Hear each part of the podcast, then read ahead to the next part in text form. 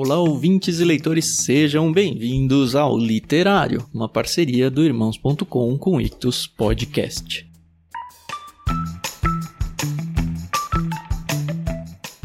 Eu sou o Thiago André Monteiro, arroba vulgutan, e estou aqui para apresentar para vocês o que foi o literário número 4, originalmente publicado lá em outubro de 2018, com o livro Os Sofrimentos do Jovem Werther, de Goethe. Isso mesmo, a gente não fica só em livros cristãos, não, a gente leu ao longo dos anos aí muitos livros clássicos. Eu, particularmente, também gostei muito desse episódio. E nesse episódio gravaram juntos o Paulinho, a Adriana, eu e a Carol. A gente deu uma visitadinha lá no século XVIII e conhecemos a nossa primeira obra aí do Goethe. Aliás, uma coisa que eu tenho esquecido de dizer aqui no literário é, é que praticamente todos os livros que a gente gravou nessa parceria a gente mandou num dos kits lá do plano Peixe Grande do Clube Ictus. Esse, por exemplo, Sofrimentos do Jovem Werther, a gente mandou no kit de setembro de 2018. Então, se você quer conhecer os kits anteriores que a gente já mandou ou assinar algum plano lá do clube, acessa ictus.com.br. Lembrando, Ictus escreve I-C-H-T-H-U-S. E você que tem acompanhado as nossas postagens aqui diárias de segunda a sexta-feira, sabe que a gente está num período de férias, sem episódios inéditos, mas para comemorar essa parceria que a gente vai ter a partir do dia 25 de janeiro do ano que vem com o pessoal do irmãos.com, quando a gente vai começar a ter a postagem do literário juntas no nosso feed aqui do Ictus Podcast e lá com o pessoal do irmãos.com, a gente tem colocado todos os dias um episódio antigo do que foi esse literário para que você aproveite junto com a gente e esteja com os motores aquecidos aí para as novidades que vão surgir no ano que vem. Então, boa audição para vocês, conheçam os sofrimentos do jovem Werther de Goethe.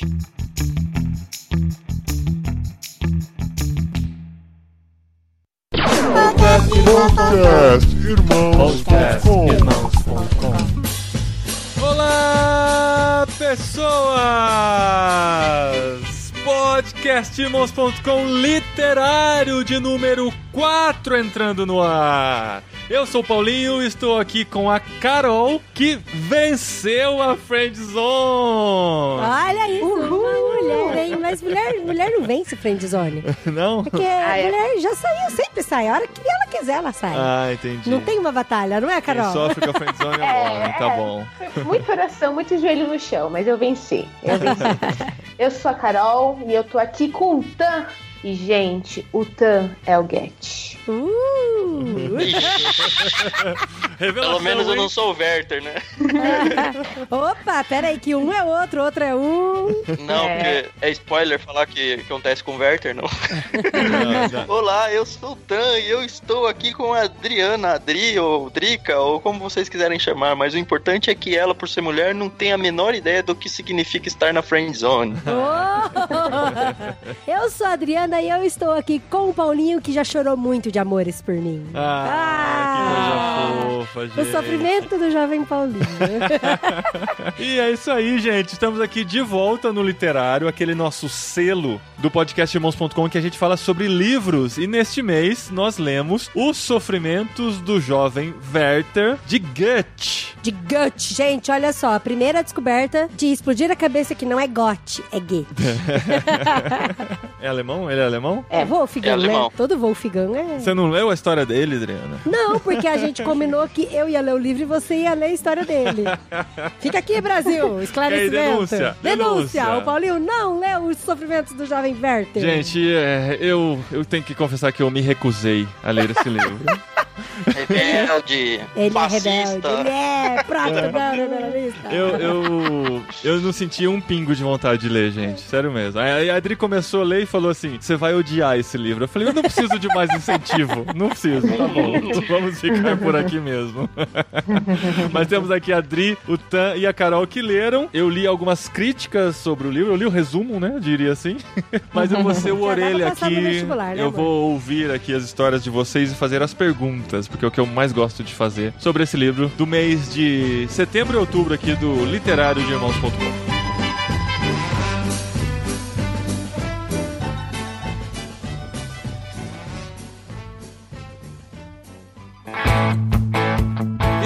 Adriana, antes de continuar, a gente tem um recadinho pra dar aqui no nosso literário, hein? Recadinho expresso, bem expressinho pra você, porque vai acontecer um evento muito legal agora em São Bernardo do Campo. Quando eu falar agora, é agora mesmo, começa Aham. nessa quinta-feira, viu? Isso, se você tá ouvindo esse programa antes de quinta-feira, dia 25 de outubro, ainda dá tempo. Ainda dá tempo, porque o evento vai ser quinta e sexta à noite, sábado de manhã e à noite e no domingo pela manhã. É o Mobilize 2018, o sexto fórum missional A Igreja na Cidade, na Comunidade de Jesus, do Gerson Borges, que já Lá na participou aqui com a comunidade gente. do Gerson Borges, em Jordanópolis, São Bernardo do Campo. Então esse recado é mais pra você, Aham. que é da região. São Paulo, Santo André, São Bernardo, São Caetano, Diadema. Ô, saudade, né, amor?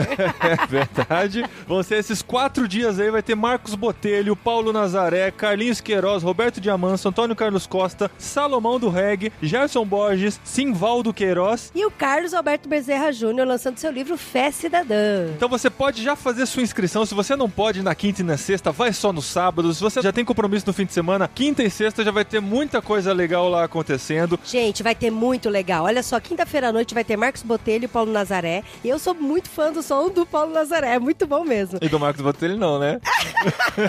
Ah, do Marcos Botelho também, mas eu tô, tô falando bastante do Paulo É Nazaré. porque vão ter também. fóruns, né? Vão ter mensagens, vão ter momentos de música com gente muito especial sim. todas as noites. Não, eu tô falando até que tiver só o Paulo Nazaré, eu iria, entendeu? Tá bom, se justifica. E aí, na sexta-feira à noite, vai ter o Carlinhos Queiroz, o Aham. nosso fofinho mestre dos magos. E ele vai estar lá falando. Pra você que não conhece, o Carlinhos Queiroz é uma oportunidade, viu? Dos que estão aqui, ó, pelo menos todo dia vai ter alguém que já participou do podcast Irmãos.com. Isso é bem legal. É, então a gente fala com propriedade, a gente conhece. Aham. O investimento é de apenas 20 reais. Olha só, um evento de 20 reais. 20 reais, gente, não, dá- não paga nem o lanche, né? Sábado e no domingo vai ter almoço, o almoço é pago à parte, obviamente. E para você se inscrever, você entra em comuna.org.br barra Mobilize 2018. O evento é da Comunidade de Jesus de São Bernardo do Campo e tem o apoio da Child Funding Brasil. Entre lá no site pra conhecer melhor a programação e pra saber tudo que vai rolar no Mobilize 2018.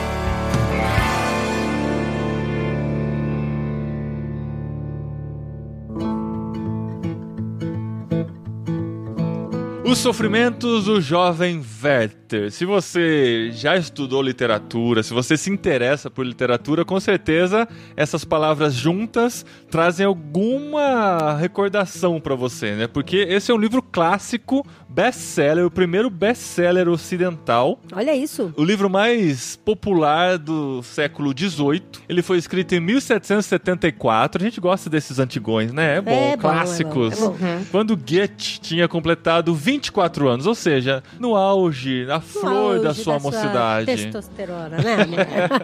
Isso aí. Apaixonado, alguns dizem tratar até de uma obra autobiográfica da sua paixão por Charlotte Buffy. Por isso que no livro o jovem Verte se apaixona por Lotte. Lotte, olha aí, a Adri quando descobriu isso. Ai, olha só. olha só. Charlotte Buffy. Charlotte é mesmo, cara. Tô vendo aqui na página 180. Isso. Porque acho que vai. Falando Buffy, Buffy depois. Aí eu não me liguei que era a Charlotte. Mas é, é legal porque, tipo, quando a obra foi lançada, a Charlotte Buffy, a personagem real aí, e o marido dela ficaram pistolas da vida com o, o Goethe e ficaram anos sem falar com eles, porque, assim, ficou muito nítido que ele tava falando deles mesmo. É que agora a gente vê esse livro como um clássico, acha bonito, poético e tudo mais, mas se tivessem feito algo sobre mim ou sobre a Adri nos dias de hoje, publicado e vendido do tanto que vendeu, eu ficaria pistola também, cara. Não, porque assim, é muito louco que na história real, o Goethe, ele se apaixona pela Charlotte Buffy, né? E ela era noiva do Christian. Só que aí depois a Charlotte casou com o Christian e eles continuaram com a amizade com o Goethe. Não era algo, né, muito não longe. sei, né? Enfim. É, então. Não sei se é uma mas aí o amizade. Goethe, é, aí o Goethe, na história dos sofrimentos do jovem Werther, é o Werther se apaixona pela Lotte, que tem um noivo, o Albert, que aí depois ela casa com ele. Eles continuam continuam amigos ali, né? Frequentando a rodinha de amizade e tal. Então parece que é uma personificação da história dele, mas que ele queria continuar, né? É. Perto deles e tal. Exato. Mas aí eles cortaram relações, todo mundo brigou com todo mundo e todo mundo ficou sem se falar. Mas é importante dizer que esse livro a gente nem sabia quando a gente decidiu ler, porque a decisão aconteceu mesmo durante a gravação do último podcast, né? Qual que a gente vai gravar? A Adri falou: ah, eu quero gravar sobre o do Jovem Werther lá. A gente nem sabia do que se tratava. Eu sei que é um livro clássico, já ouvi falar e tal, mas não sabia. Aí a Adri começou a ler e falou: Ó, a gente acabou de ler Cartas de um Diabo Seu Aprendiz, isso aqui são cartas também que ele manda pro seu amigo, né? Mas eu só queria me justificar uma coisa assim. É interessante que, igual o Paulinho começou o programa falando, ah, a gente gosta de livros históricos, livros antigos Livros e clássicos. tal. Eu lembro quando eu era mais nova, eu estudava tanto na aula de português, antes de ter literatura, e depois quando teve aquela divisão de literatura, a gente sempre ouvia falar lá de longe, né? Dos livros do Shakespeare, do de Goethe, do Dickens, mas eu nunca, Dostoiévski. Dostoiévski, eu nunca tinha lido nada disso, né? Até o, o né, que a gente começou o literário. Aí quando chegou no box do Ictus, o sofrimento do jovem Werther, eu falei, nossa, é Goethe, eu nunca li nada de Goethe. Aham. Eu falei, eu quero ler. A única coisa que eu sabia desse livro é que era uma história triste de, tipo, Romeu e Julieta. Aham. Daí eu falei, ah, então vamos ler e tal. Eu não sabia realmente que era de cartas. Não, então, você falou que queria uma historinha pra aquecer o coração. Isso, é. Com esse título. É fantástica a ideia, Adri. É, Mas aí, é, é muito triste mesmo, porque assim, o que se diz é que na época, né, no século XVIII, ele foi uma ruptura de comportamento, né? Trouxe um novo jeito Isso. de enxergar os sentimentos, o jeito que ele se expôs nesse livro e tudo mais, e até levou algumas pessoas ao suicídio na época, acredito que até ao longo da história. Ele é triste o suficiente pra isso? Olha, eu não diria que ele é triste o suficiente pra isso, mas a gente tem que se colocar naquela época, né? Como que eram as coisas. Hoje a gente lê um livro desse e você fala assim: ah, não, cara, não, acho que não Muito valia melodramático. você- Muito, muito. Eu comecei a ler e eu falei. É, a gente tem que Não. lembrar que esse livro, ele é uma das principais obras do romantismo, como questão literária. Movimento mesmo, literário, como né? Movimento literário. Então ele tem todo aquele melaço do texto, ele tem muito daquela ideia do fogueire urban, eu não sei quem lembra disso da literatura, mas a ideia de fugir pro campo, abandonar a cidade, a exaltação da natureza. Ele tem descrições longas e belas e cheias de açúcar e tudo mais. Não combina muito com os dias de hoje, mas ele tava rompendo uma época que era tudo certinho, tudo quadradinho. É muito interessante notar, por exemplo, que hoje em dia, se alguém se apaixona por alguma pessoa comprometida ou uma pessoa casada, tem amigos incentivando ele a, a tentar a investida. Não é um problema pra ele ou pra pessoa que tá comprometida a considerar a ideia de desmontar um casamento pra ficar com a pessoa amada. Isso não, não existe no livro, mas assim, não existe nem a ideia de ah, abandona ele pra ficar comigo. É um negócio que a sociedade como um todo casou, tá morto, sabe aquela brincadeira assim? Não existe a ideia de que, ah, não, eu ainda tenho uma chance. Nem as pessoas mais reacionárias da sociedade consideravam que o casamento pudesse ser algo rompido. Pra mim, assim, eu li o livro, eu achei que o Werther, ele se apaixonou por muito pouca coisa, assim. Eu acho que ele, na verdade, ele se apaixona pela ideia, né? Porque ele sai da casa dos pais dele, até onde eu entendi das cartas que ele mandava pro amigo dele, e aí ele vai morar em outro lugar. Nesse outro local, ele vai fazer novos amigos, vai se infiltrar em novas famílias. Então, eu acho que ele se apaixonou pela ideia também de ter uma família, de ter um casamento. E aí, tanto que quando ele viu a Lotte a primeira vez, a Lotte estava com os irmãos dela, né? Então ele já achou ela super bonita e tava com os irmãos, aquela coisa da família e tal. Então ele, por muito pouco, ele se apaixonou muito rápido. Então isso ficou todo muito dramático pra ele, tudo melodramático. Até o último capítulo do livro, eu tinha entendido de que a Lotte não tinha dado espaço nenhum pra ele pra criar ideias de que ele pudesse se apaixonar por ela. Não, não, Adri, de Sério. jeito nenhum. Até meu o livro tá totalmente grifado, falando: olha a Lotte pedindo, olha a Lotte pedindo. Mulher não enxerga, né? Cara, ele tratou bem. Acha ela que é não, não. Ela tratou bem um jovem que estava sozinho. Foi isso. Não era pra ele ter se apaixonado por ela. Tanto que no Vou começo. demonstrar aqui com provas de que a Adri tá errada, tá bom? Ao longo do. Não, tanto que no começo do livro, antes dele já conhecer, ele tá na carruagem e eles vão pra um baile. Alguém já fala: ó, mas não se apaixone por ela, porque ela é uma mulher comprometida. E ela sempre Isso. deixou muito clara que ela era comprometida. É, eu guardei esse trecho aqui, posso ler? Pode. Vamos ler, vamos, Vamos ler. começar a brigar já. Põe na discussão aí. A gente vai ler agora a página 31. Aliás, uma coisa interessante de se notar é que o nome Werther, o nome do protagonista, ele demora muito para aparecer no livro. Acho que é a página 80, a primeira vez que ele aparece. ah, é? É, o Werther tá indo numa festa, então vem uma outra mulher conversar com ele e diz o seguinte: Você vai conhecer uma linda mulher, tome cuidado, não vai se apaixonar. Ela já está comprometida, respondeu ela, com um homem muito distinto que, por causa da morte do pai, saiu de viagem para colocar os seus negócios em ordem e se candidatar a um cargo muito importante. E aí, enfim, eles dançam, e aí, umas poucas páginas pra frente, já aparece então eles dançando. Eu vou ler agora um trechinho da página 37. Dançávamos, seguindo os outros pares, e eu, Deus sabe com que deleite, via-me preso em seus braços e nos seus olhos repletos da mais verdadeira expressão do mais puro e mais sincero prazer, quando passamos por uma senhora que me impressionara pelo semblante amável, num rosto não mais tão jovem. Ela olhou para Lotte sorrindo, ergueu o dedo em sinal de ameaça ao passar por nós e pronunciou duas vezes o nome Albert, num tom muito significativo. Quem é Albert? perguntei a Lotte. Não há o que ocultar, disse ela. Albert é um homem honrado e estou praticamente noiva dele. Eita, por que, que ela dançou com ele? Gente, porque ele tava sozinho, na carruagem, todo mundo junto. Hum. E ele convidou ela pra dançar e ela foi dançar com ele. Ele ela tava foi sozinho. uma dama. É, ela foi uma Isso. dama, ela foi Ah. acompanhar ele. Ela, tanto que ela não negou que ela tava noiva, ela dançou com ele. E essas véias fofoqueiras, vou te falar, viu? é, esse é, o mundo tá cheio delas, Ô, tá? gente, mas ela tá. É justo, né? Se ela já tava comprometida, não é esperado isso? Mas ele não tava, Olha, o noivo dela vou- não tava. Ah, então pode. Se não É, tá, o que os olhos tá- não veem, né? Tá Ó. certo. Não, amor. Ela foi fofa, gente. Eu, não- eu não achei nada demais. Casos de família. Vamos discutir agora a posição de Werther e Lotte naquele baile.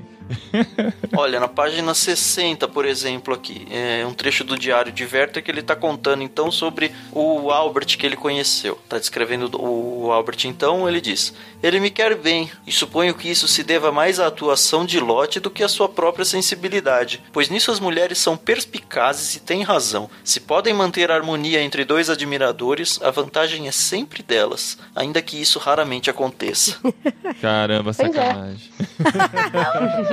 Eu acho muita maldade isso, gente. Não, gente. Não Por que, por que vocês mulheres fazem isso? Não, não tem nada demais. Porque, Ah, é? ó, é o seguinte: ele se apaixonou por ela mesmo, né? Contando um pouco aqui do enredo do livro. E o Albert tava viajando fora, né? Porque ele tava, como o livro falou, o pai dele tinha morrido e ele foi cuidar de alguns negócios. Então ele tava fora. E aí, o Werther, ele era sozinho ali na cidade e tal. Então ele se infiltrou na família dela, ele brincava bastante com os irmãos dela e eles ficaram juntos. Mas ela sempre falou de Albert. E quando o Albert voltou, eles ficaram amigos até. Eles tinham um relacionamento, eles ficaram juntos. E em todo momento que eu percebi no livro, tanto o Albert quanto a Lotte sabiam que o Werther estava apaixonado por ela. E ela cortava, ela falava com ele. Mas ela continuava, por exemplo, caminhando com ele, conversando com ele à noite. E muitas vezes o Albert fazia parte dessas caminhadas, dessas conversas. Pra mim, eu acho que assim, igual a gente não tá lendo no século XVIII o livro, a gente tá lendo agora, mas tem toda essa questão do romantismo e tal. Então, assim, respondendo até uma pergunta que o Paulinho falou, se tem todo o sofrimento, eu enxerguei que o Werther, ele se apaixonou tanto pela ideia quanto por ela, na questão de família, de ter uma esposa, de casal. Tanto que quando ele via outros casais, quando ele ficava sabendo de outras histórias de amor, ele ficava muito mexido com isso, porque ele desesperadamente estava procurando uma história de amor pra vida dele. Então, isso meio que acontece mesmo. Quem nunca já sonhou em ter uma grande história de amor, mesmo sem ter conhecido a pessoa amada, né? O que eu acho que é muito forte pro livro, e isso eu achei muito forte mesmo, e eu vou falar com muito cuidado aqui, é a forma como ele sempre deixou muito claro que se ele não podia ter a Lotte, que ele queria tirar a própria vida dele. Aham. Então, ele tava assim, muito consciente disso o tempo Muito. todo, né? Ele citava várias vezes isso no livro, porque ele falou que ele entendia que pela sociedade ele nunca quis separar o casal, apesar de desejar algumas vezes de que, ah, ela é minha, ela é minha, eu quero ela pra mim, mas ele também sabia que ela não ia ia se separar do Albert, que ela era do Albert e que ele tinha que dar um jeito na vida dele. E aí, tanto que ele saiu, ele foi procurar outro lugar e tal, e aí ele não conseguiu tirar isso do coração. Então, essas partes, aonde ele meio que justifica o sofrimento dele e o alívio pro sofrimento dele é tirar a própria vida, isso eu acho bem forte no livro, viu? Uhum. Bem forte mesmo. É Desde o começo, né? Ele tem uma discussão grande com o Albert, uma das primeiras conversas maiores entre eles, onde ele defende a ideia do suicídio como algo legítimo e o Albert fica irritadíssimo com ele, né? Você já percebe que ele tem realmente essa compreensão de que o suicídio é algo, é um escape válido, né? Mas Sim. ele. Que tipo de esperança ele mantinha? Se ele sabia que ele não poderia tê-la, se ela já estava comprometida e não tinha essa volta, a Adri falou que ele não tinha esperança dela largar o noivo dela. O que, que ele esperava então? Então a certeza do suicídio estava forte. Não, então, na não é verdade. esperança, porque assim, pelo contexto, não existia a hipótese, sabe? Então. Não, então, mas a esperança de vida pra ele era ele se sentir útil e se apaixonar por outras coisas. Tanto que ele saiu da cidade, ele foi procurar um outro emprego, ele se envolveu com outras pessoas, não amorosamente, mas no sentido de amizade, familiar. Ele fez amizade com uma senhora bem mais velha, com uma família bem mais velha e tal. Só que aí, tudo que ele viveu, que era fora a lote, não preenchia o coração dele, sabe? Tudo. Tanto que aí ele acabou voltando pra cidade onde a Lot morava, voltando a frequentar. Então, assim, na cabeça dele foi assim: tá, ok, eu não posso ter a Lot, então eu vou viver a vida lá fora. Aí ele viveu a vida lá fora e achou um- horrível. Daí ele falou: não, então eu vou tentar viver perto da Lot, mas sem fantasiar minha vida junto com ela. E aí ele não conseguiu. Então Não, foi. acho que fora, ele também não foi só pela Lotte que ele se apaixonou, mas ele gostava muito dos irmãos dela, ele gostava muito do pai dela. Então, até quando ela fez uma viagem pra. Aí tinha uma- um pastor que ele tava muito doente, ele foi com ela, porque acho que o que a Adri falou é muito real. Ele queria ser útil. Eu acho que a vida que ele vivia antes de chegar nessa cidade era tão vazia que quando ele chegou e ele fez amizade com a Lotte, a família e, toda aquela sociedade, ele se sentiu muito útil. E o fato dele amar a Lotte, eu acho que só completava, era a cereja do bolo daquela vida que ele queria tanto. E tanto quanto ele resolve tirar a vida dele, não foi porque caiu a ficha dele de que ele não podia ter a lote mais. Na verdade, caiu a ficha dele de que ele não podia frequentar mais aquele ambiente, entendeu? Porque eu não sei se a gente vai contar o final ou não, né? Eu sempre fico nessa dúvida.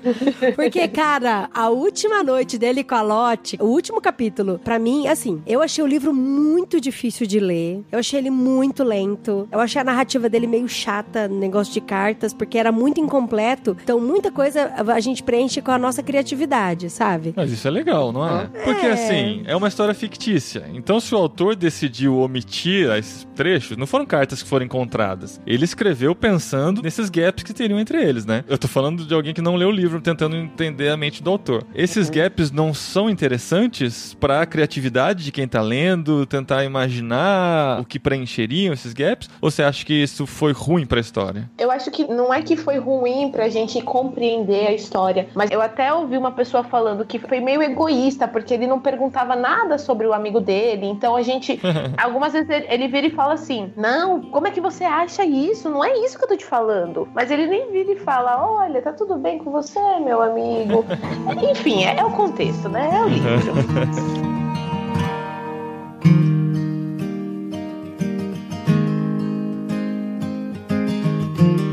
Olha, eu quero voltar ainda pra brigar com a Adri, tá? Ah, Tem um capítulo de uma página, página 114, se a Adri tiver com o livro aí. Ele é no meio do livro, ele tinha já tentado fugir do contexto e voltou. E aí acontece uma coisa que eu quero que o Paulinho, que é isento, porque não leu, diga o que ele acha a respeito disso. ah. Ele já tinha dado todos os indícios pra ela de que ele gostava dela, tá bom? O 12 de setembro, ela foi viajar alguns dias pra buscar Albert. Hoje entrei em seu quarto, ela veio ao meu encontro e beijei-lhe a mão cheio de alegria.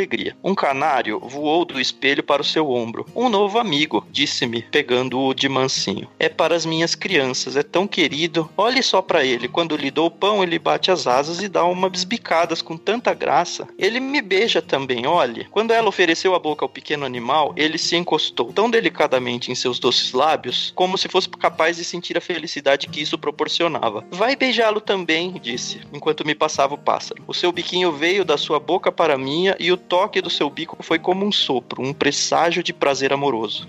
O beijo dele, disse-lhe, não é desprovido de desejo. Procura alimento e retorna insatisfeito dessas carícias vazias. Ele também come da minha boca, disse. Ofereceu-lhe algumas migalhas de pão com os lábios, onde as alegrias de um amor inocente sorriam em todo o seu esplendor. Afastei o rosto. Ela não devia ter feito isso. Não devia citar a minha imaginação com essas imagens de inocência e felicidade celestial, despertando o meu coração do sono muitas vezes embalado pela indiferença da vida. E por que não? Ela confia em mim, sabe como eu a amo. Gente, ela aprendeu a dar comida pro passarinho com a boca dela, gente.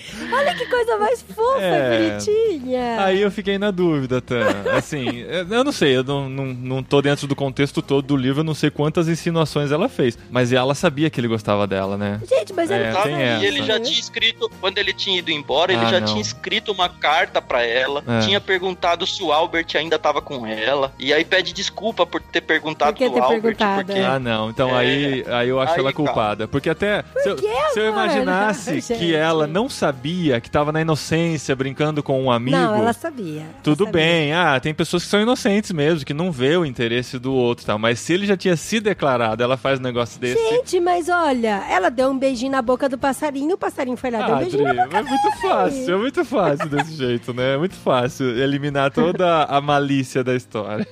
Ó, na página 152, quando o narrador já se torna um narrador onisciente em terceira pessoa, não são mais cartas do Werther, É. tem o seguinte: no meio de todas essas reflexões, sentiu, falando da Lotte, mas sem deixar transparecer que o desejo secreto de seu coração era, no fundo, reservá-lo, o Werther, para si, e disse a si mesma em seguida que não poderia reservá-lo, não tinha esse direito. Então ela tinha essa luta. Aí ela não sabia direito o que dizer nem o que fazer. O Werther foi procurar ela e aí ela tava sozinha, sem o marido. É, então, nessa situação ela já tava casada com ele. É, Hum. ela não sabia direito o que dizer nem o que fazer. Mandou então chamar algumas amigas para não ficar sozinha com o Werther. Ele pousou alguns livros que havia trazido e pediu outros. E ela desejava, ora que suas amigas viessem, ora que não aparecessem. A criada voltou trazendo as desculpas de ambas por não poderem vir. Pensou em mandar a criada fazer o seu trabalho no quarto ao lado, mas depois mudou de ideia. E aí ficam os dois sozinhos. Tá mal intencionada essa mulher, Nossa. cara. Ah, não. Ô, louco, Dri.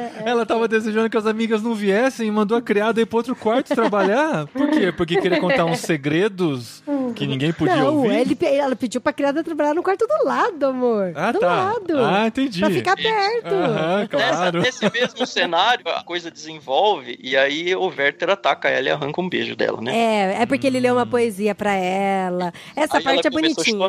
Aí ela é. chorou, é. Gente, tá tudo errado. Aí ele foi abraçar ela porque ela tava chorando e consolada. Aí no meio desse consolo, ele vai e lasca um beijo nela. O único Aí- beijo que ele É deu o na, na único vida. Werther, gritou ela. Werther empurrou-lhe o peito tentando afastar. Werther!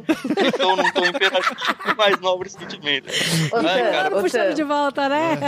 Não, mas espera aí. Agora eu tenho que concordar uma coisa com a Adri. Aí, isso aí, Mulheres Unidas. É, exatamente. A gente tá vendo o livro pela visão do Werther. Vocês Exato. estão A vendo gente- pela visão da mulher. A É gente que eu- não sabe, a gente não sabe se ele tá fantasiando tudo isso. Não, não. Calma, peraí. No final é o narrador onisciente, não é mais o Werther. Não, não, mas eu tô falando dessas cartas que ele manda pro amigo, com os diálogos que ele teve com ela. Será que foi assim mesmo? Será que ela falou, ó, não, dei aqui o passarinho, a comidinha na minha boca, ó, tá agora dá na boca dele. Mas eu acho Não que sei, assim, sei. literariamente analisando, a partir do momento que o narrador onisciente conta os pensamentos das pessoas, a gente perde as dúvidas, entendeu? Se fossem só cartas dele, a gente podia imaginar que estavam afetados pelo sentimento. Mas o narrador, acho teoricamente, é imparcial, mais- né? Eu acho muito mais claro esse caso do que o caso do Bentinho e da Capitu, por exemplo. Apesar de eu também achar a Capitu uma grande safada. Gente dos coitados da pobre Já, não, não,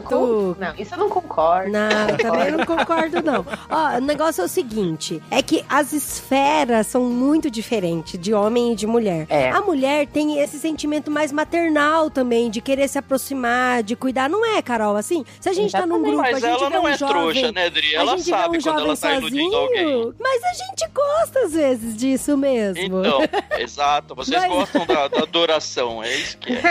E assim, então. Trazendo pra uma aplicação no cristianismo, assim, pros nossos irmãos e irmãs, é um alerta até pras meninas, as moças aí, porque assim, da mesma forma que ela usa uma calça fusô, que não chama mais fusô, né? E ela sabe que ela tá expondo todas as curvas dela com isso, e ela faz isso porque ela gosta de expor, por mais que ela diga que não, não tem nada a ver, elas também gostam de ser adoradas, ou de que os homens fiquem atrás dela, e ela finge que não, eu sou só amigo. É aí que surge a tal da Ah, friendzone. não, é, isso é ruim mesmo, isso eu concordo. E num contexto cristão, uma moça fazer isso com um rapaz, além da sacanagem toda que é fazer isso num contexto ético, você tá incitando ele a um pecado. Sim, sim, né? Então, mas o, o conceito friendzone não se aplica só pra solteiros? No caso aí, não... É que eles eram solteiros, né? Ah, mas ela já era comprometida. Ele conheceu ela Tá, comprometida. mas deixa eu, deixa eu me justificar aqui então, pra não ficar estranho. A mulher, a maioria das mulheres que eu conheço, a gente tem esse sentimento de inclusão com todo mundo. A gente se preocupa quando a criança tá sozinha, a gente se preocupa quando o jovem chega na igreja e não faz amizade com ninguém, a gente se preocupa com o vizinho que se muda e não conhece ninguém, de levar um, um bolo, levar alguma coisa. A gente tem esse, esse sentimento de inclusão. O homem é mais desligadão com isso. Eu então, concordo. assim, É verdade. então, a mulher, ela tem essa sensação de querer trazer perto, de querer fazer parte e tal. Mas tem um agravante Só que, por outro lado, eu sei. O que eu achei que a Lotte fez errado é de ficar muito tempo sozinha com ele. E de ficar incentivando a criatividade dele, incitando a mente dele com relação a ela. Mas eu acho Mas que em tudo todo isso- momento ela falou do Albert e... Não, eu acho que Tá. tudo isso tinha que acabar a partir do momento que ele se declarou pra ela. Porque assim, ah, esse sentimento maternal de cuidar, de integrar quem vem de fora, justificável, eu acho louvável isso. Mas a partir do momento que o cara começou a se confundir em seus sentimentos e disse pra ela que estava confuso com relação a isso e que estava apaixonado por ela, ela tem que cortar. Mas aí o que, que ela fez? Ela chamou o Albert pras caminhadas. Por exemplo, nós dois, amor. Aí eu chamo você pra passear comigo e com o rapaz. Eu não sei, eu acho que o, o corte tinha que ser um pouquinho mais drástico que isso. Ó, só sobre Fica essas caminhadas aqui, ó. Teve uma caminhada. Como a noite estava agradável e o tempo anunciava de gelo, Lot e Albert voltaram a pé. Pelo caminho, Lot ficava olhando pros lados como se lhe fizessem falta a companhia de Werther. E aí o Albert começou a falar dele censurando. E aí começa uma discussão entre os dois, o Albert falando, ó, para de ficar dando corda pra ele. É verdade. Mais pra frente, e antes ainda daquele episódio onde ela tenta ficar sozinha no quarto, ela falando com o Werther, ela segurou-lhe a mão. Só um momento de calma, Werther, disse ela. Não percebe que está se iludindo, que está se arruinando voluntariamente? Por que eu, Werther? Aí, tá Justamente? Ela eu que manda real pertenço pra a outro. ele. Justamente eu. Receio que seja somente a impossibilidade de me possuir o que excita tanto os seus desejos. Só que cinco, seis páginas pra frente, ela tenta ficar sozinha e fica torcendo pra ninguém chegar no quarto junto com ela. Então, assim, ela tem completa noção de que ele tá apaixonado por ela, ela gosta do fato e ela fica, assim, ela sabe que ela não vai abandonar o marido. Pra mim, ela nem cogita a ideia de, E de ela abandonar gosta dele, Werther, cara. Ela Mas ela gosta desse- dessa aproximação dele. Exatamente, eu acho que ela gostava dessa fantasia possível que era gerada entre eles, entendeu? Assim, eu como neutro em toda essa situação, eu dou o veredito de culpada! Não. É culpada! Você nem leu o livro. Mas é, pra isso que eu tô aqui, pra dar minha opinião sem ler.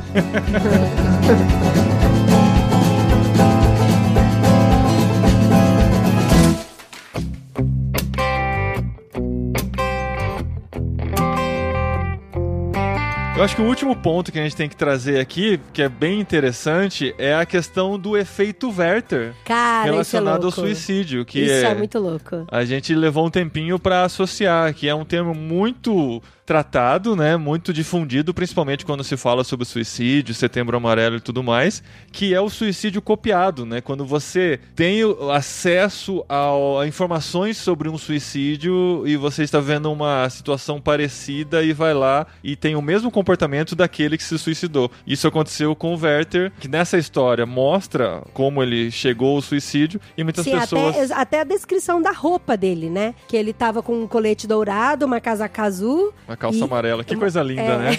Tava bonito. E virou moda na época, né? Isso, é interessante. Ó, na, na nota de rodapé da 113, casaca azul, colete e calções amarelos era uma combinação comum em 1771. Depois desse romance, tornaram-se o traje preferido das pessoas sentimentais. Sim, dos Olha românticos, é. Além dessa parte amorosa do livro, tem partes que eu grifei muito legais. Onde ele fala da simplicidade da vida, da natureza, onde ele filosofa da brevidade da vida. Assim, são frases assim marcantes, muito legais, que fogem desse contexto só de ficar falando do amor dele pela Sim, Lottie quando ele fala das crianças, meu, aquilo eu achei tão legal. É bem no comecinho do livro. É, eu anotei esse aqui, vamos É. ver se eu encontro. Da alegria. Ah, eu também anotei. Aqui, ó, na 22, né? As crianças querem as coisas sem saber por que as querem. Nisso, todos os mestres, escolas e preceptores estão de acordo, mas os adultos também cambaleiam por esse mundo feito crianças, sem saber de onde vêm nem para onde vão, agindo sem objetivos determinados e deixando-se governar igualmente com biscoitos, bolos e varas de marmelo. Ninguém acredita, mas me parece que não há verdade mais palpável. Confesso a você, pois sei o que vai me dizer a respeito, que os mais felizes são aqueles que, como as crianças, vivem para o presente,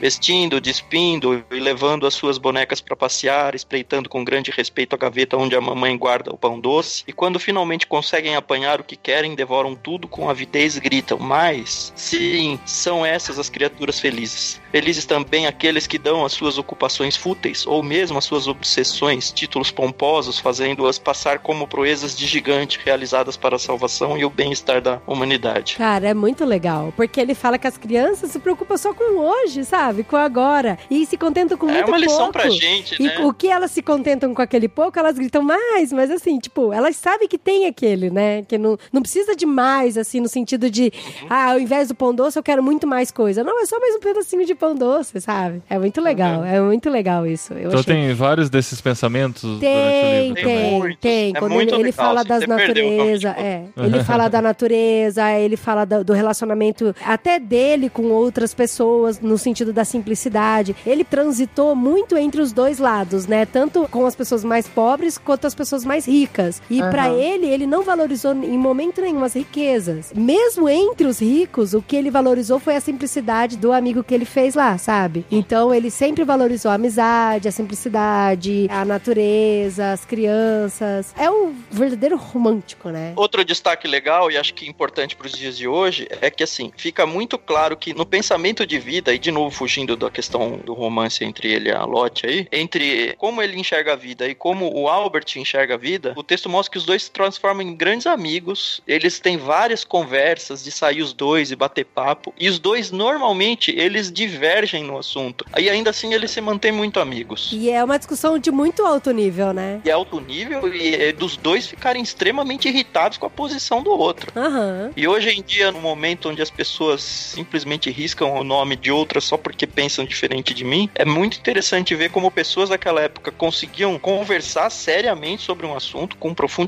sobre um assunto, discordar veementemente e manter a amizade. Então, assim, por um momento eu achei que eu tava detestando ler o livro. Eu tava lendo, eu falei, meu, que raiva, por que, que eu escolhi esse livro? Por que, que a gente escolheu e tal? Por que, que E o aí, por um- mandou esse livro esse mês? Aí por um momento, aí em alguns momentos eu ficava, cara, esse texto foi muito legal, deixa eu marcar. Então assim, eu transitava entre, nossa, esse texto foi muito animal, entre, nossa, que coisa chata isso, por que, que ele tem que descrever até a cor do lenço que a menina tava usando e tal, sabe? Umas coisas assim. É que você não viu o Dickens ainda escrevendo. José de Alencar, né? Só que a hora que você fecha tudo e amarra tudo e pensa na história, você fala, cara, essa história é legal. Essa história valeu muito a pena ter Quer dizer, lido, na valeu muito a pena sua, ter. na sua memória afetiva, ela é mais legal do que enquanto Sim, você tava do que lendo. enquanto é eu igual tava Karate lendo. Kid, né? É igual. Karate Kid. Eu, eu classifico essa obra, eu não sei se vocês viram o nosso canal no YouTube, a entrevista com o Randy Cook. Ele fala de alguns tipos de livros que a gente tem que ler, e um deles que ele fala, ele diz que a gente tem que ler livros que nos esticam, é o termo que ele usa. Pô, que legal. Que não são livros que normalmente você escolheria pra ler. Normalmente são livros que a leitura é mais difícil ou que te força a sair de uma zona de conforto. Mas são exatamente esses livros que fazem com que você cresça como pessoa, literariamente e tudo. assim. Que sensacional isso, cara. Muito bom. Fica o convite pra vocês verem a entrevista dele. Foi uma das melhores entrevistas que a gente fez, né, Carol? Esse é um livro pequeno e é um livro que te força a pensar com uma cabeça de outro século, sabe? E tentar imaginar como era a mente de um jovem. A gente não pode esquecer e não pode ler o livro com a mente de hoje, tem que ler com a mente de uma pessoa de vinte e poucos anos No século XVIII. e tentar transportar para um contexto onde eles estavam vivendo, que não é o nosso contexto. né? Aham. E ainda assim é interessante ver que tem muitas ligações com o que a gente pensa hoje em dia.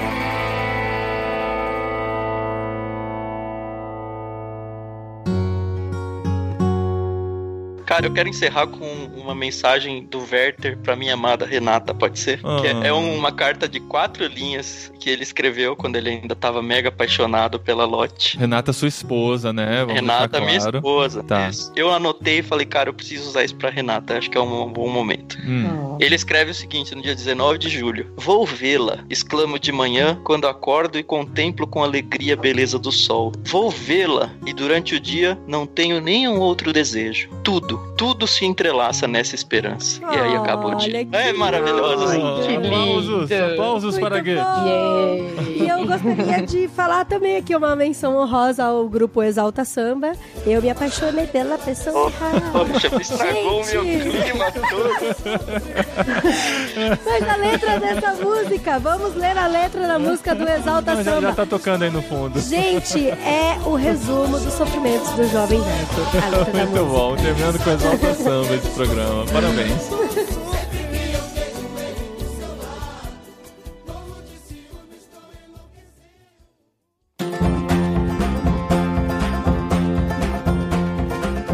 E esse livro veio no Clube Ictus do mês passado. De setembro de 2018. É, e no de outubro veio outro que a gente quer há muito tempo ler, né, Adri? Só que daí a gente descobriu que ele tem 600 e poucas Ah, páginas. Tan, você me quebra, Tan. Não, Tan, Não, Guerra Dostoiévski. e Paz. Guerra e Paz. e a gente vai fazer o Guerra e Paz. É o livro Crime e Castigo do Oh, Dostoiévski. que da hora! Eu não sabia, eu tô sabendo agora. É, exatamente. Só que assim, Nossa, o que, que eu, você não tava na conversa do Não Telegram, tava na Adri? conversa. O que eu combinei com a Carol, né? Hum. Porque a Adri e o Tan não leram as conversas, foi um pouquinho antes da gente gravar aqui. Desculpa, gente, desculpa. A gente quer muito Desculpa. ler esse livro, mas eu tenho medo de um mês eu não conseguir. 600 páginas é muito pra mim num mês só. É, porque, né? E o que a gente decidiu? A gente vai gravar sobre esse livro no literário de dezembro. Então nós temos dois meses Uau! pra ler. Mas isso não quer dizer que em novembro nós não teremos literário. Porque nós vamos fazer em novembro Nárnia. Uh, pera, mas qual a história de Narnia? Calma, é, não é o livrão todo, Ah. porque a gente também não dá conta. e também não dá conta de falar num programa só. Acho que Nárnia merece ser dividido, comemorando o fato de que a Netflix comprou os direitos e vai produzir filmes, séries, histórias em quadrinhos, sei lá, desenhos. Aê. Netflix, tudo sobre Netflix, Nárnia. Não, não, Netflix não. Clube Ictus, Clube. O Nárnia já veio no Clube Ictus, o, o combão, né? O- o gordinho. Volume único. Todas as crônicas. Isso. Exato. todas, todas. E a gente vai começar pela ordem que foi escrito, não a ordem cronológica, mas a ordem que foi escrito, que eu gosto, assim como Star Wars, eu gosto de acompanhar na ordem em que foram escritos, não na ordem que eles dizem que é a ordem, entendeu? É, porque o, o que é a ordem mesmo correto é o sobrinho do mago primeiro. Exatamente. A ordem cronológica é o sobrinho do mago, mas a gente vai começar com o classiquíssimo, o leão, a feiticeira e o guarda-roupa. E a gente olha vai que fazer. legal! E a gente vai fazer uma experiência interessante Aham. nesse mês, que a gente vai ler com os nossos filhos. Ih, então eles vão gravar o programa? Não, eles não vão gravar, mas eles vão contando pra gente as Ah, a gente podia experiências. pegar um áudiozinho curtinho deles. Pode ser, pode ser. Vamos ver se dá certo. Mas a gente vai ler com eles e a gente vai ter o feedback deles também durante a leitura. E nesse meio Legal. tempo, na nossa leitura particular, a gente lê Dostoiévski para o literário de dezembro. Olha só, gente, que legal. Eu falei pra uma amiga minha dos podcasts literários, ela ficou, nossa, de explodir a cabeça. Ela nunca tinha ouvido falar que era podcast. Aí eu falei do que que era, ela curtiu pra caramba. E ela vai ler esse mês, ela vai começar a ler com a filha dela, o Leão Feiticeiro Guarda-Roupa Que também. da hora. Ótimo. Show. Então você que tem filho, lê com seu filho. Você que não tem, lê sozinho também pra gente no próximo mês discutir essa obra magnífica de C.S. Lewis, segundo de C.S. Lewis, e vai ter muito mais de C.S. Lewis aqui no literário. É isso aí. E para você conhecer e assinar o Clube Ictus e receber esses livros clássicos imperdíveis todo mês pelo correio, entra em clubeictus.com.br, faz a assinatura usando o cupom de desconto IRMÃOS e você ganha 10% no primeiro mês na assinatura, 10% de desconto para fazer parte desse clube também. Também. E vem com a gente no Clube Literário de Irmãos.com. Isso aí, gente. Ó, o Clube Ictus não é somente livro pra ler. Tem o livro, tem a revistinha, onde conta a história do peixe grande, porque que ele indicou os livros, tem os cards, tem os cartões postais, os marca-páginas, é super top. Isso aí, clubeictus.com.br, o link tá aqui no post e vem com a gente. E eu vou te falar uma coisa, a Lotte não foi culpada do Vert ter se apaixonado por ele. Ninguém é culpado por isso, por favor. Eu discordo. Eu ganhei a discussão, André. André, Eu discordo, eu discordo. Eu ganhei a discussão, Thiago. Eu discordo. Tá bom, vou deixar pros ouvintes decidirem o que eles querem responder.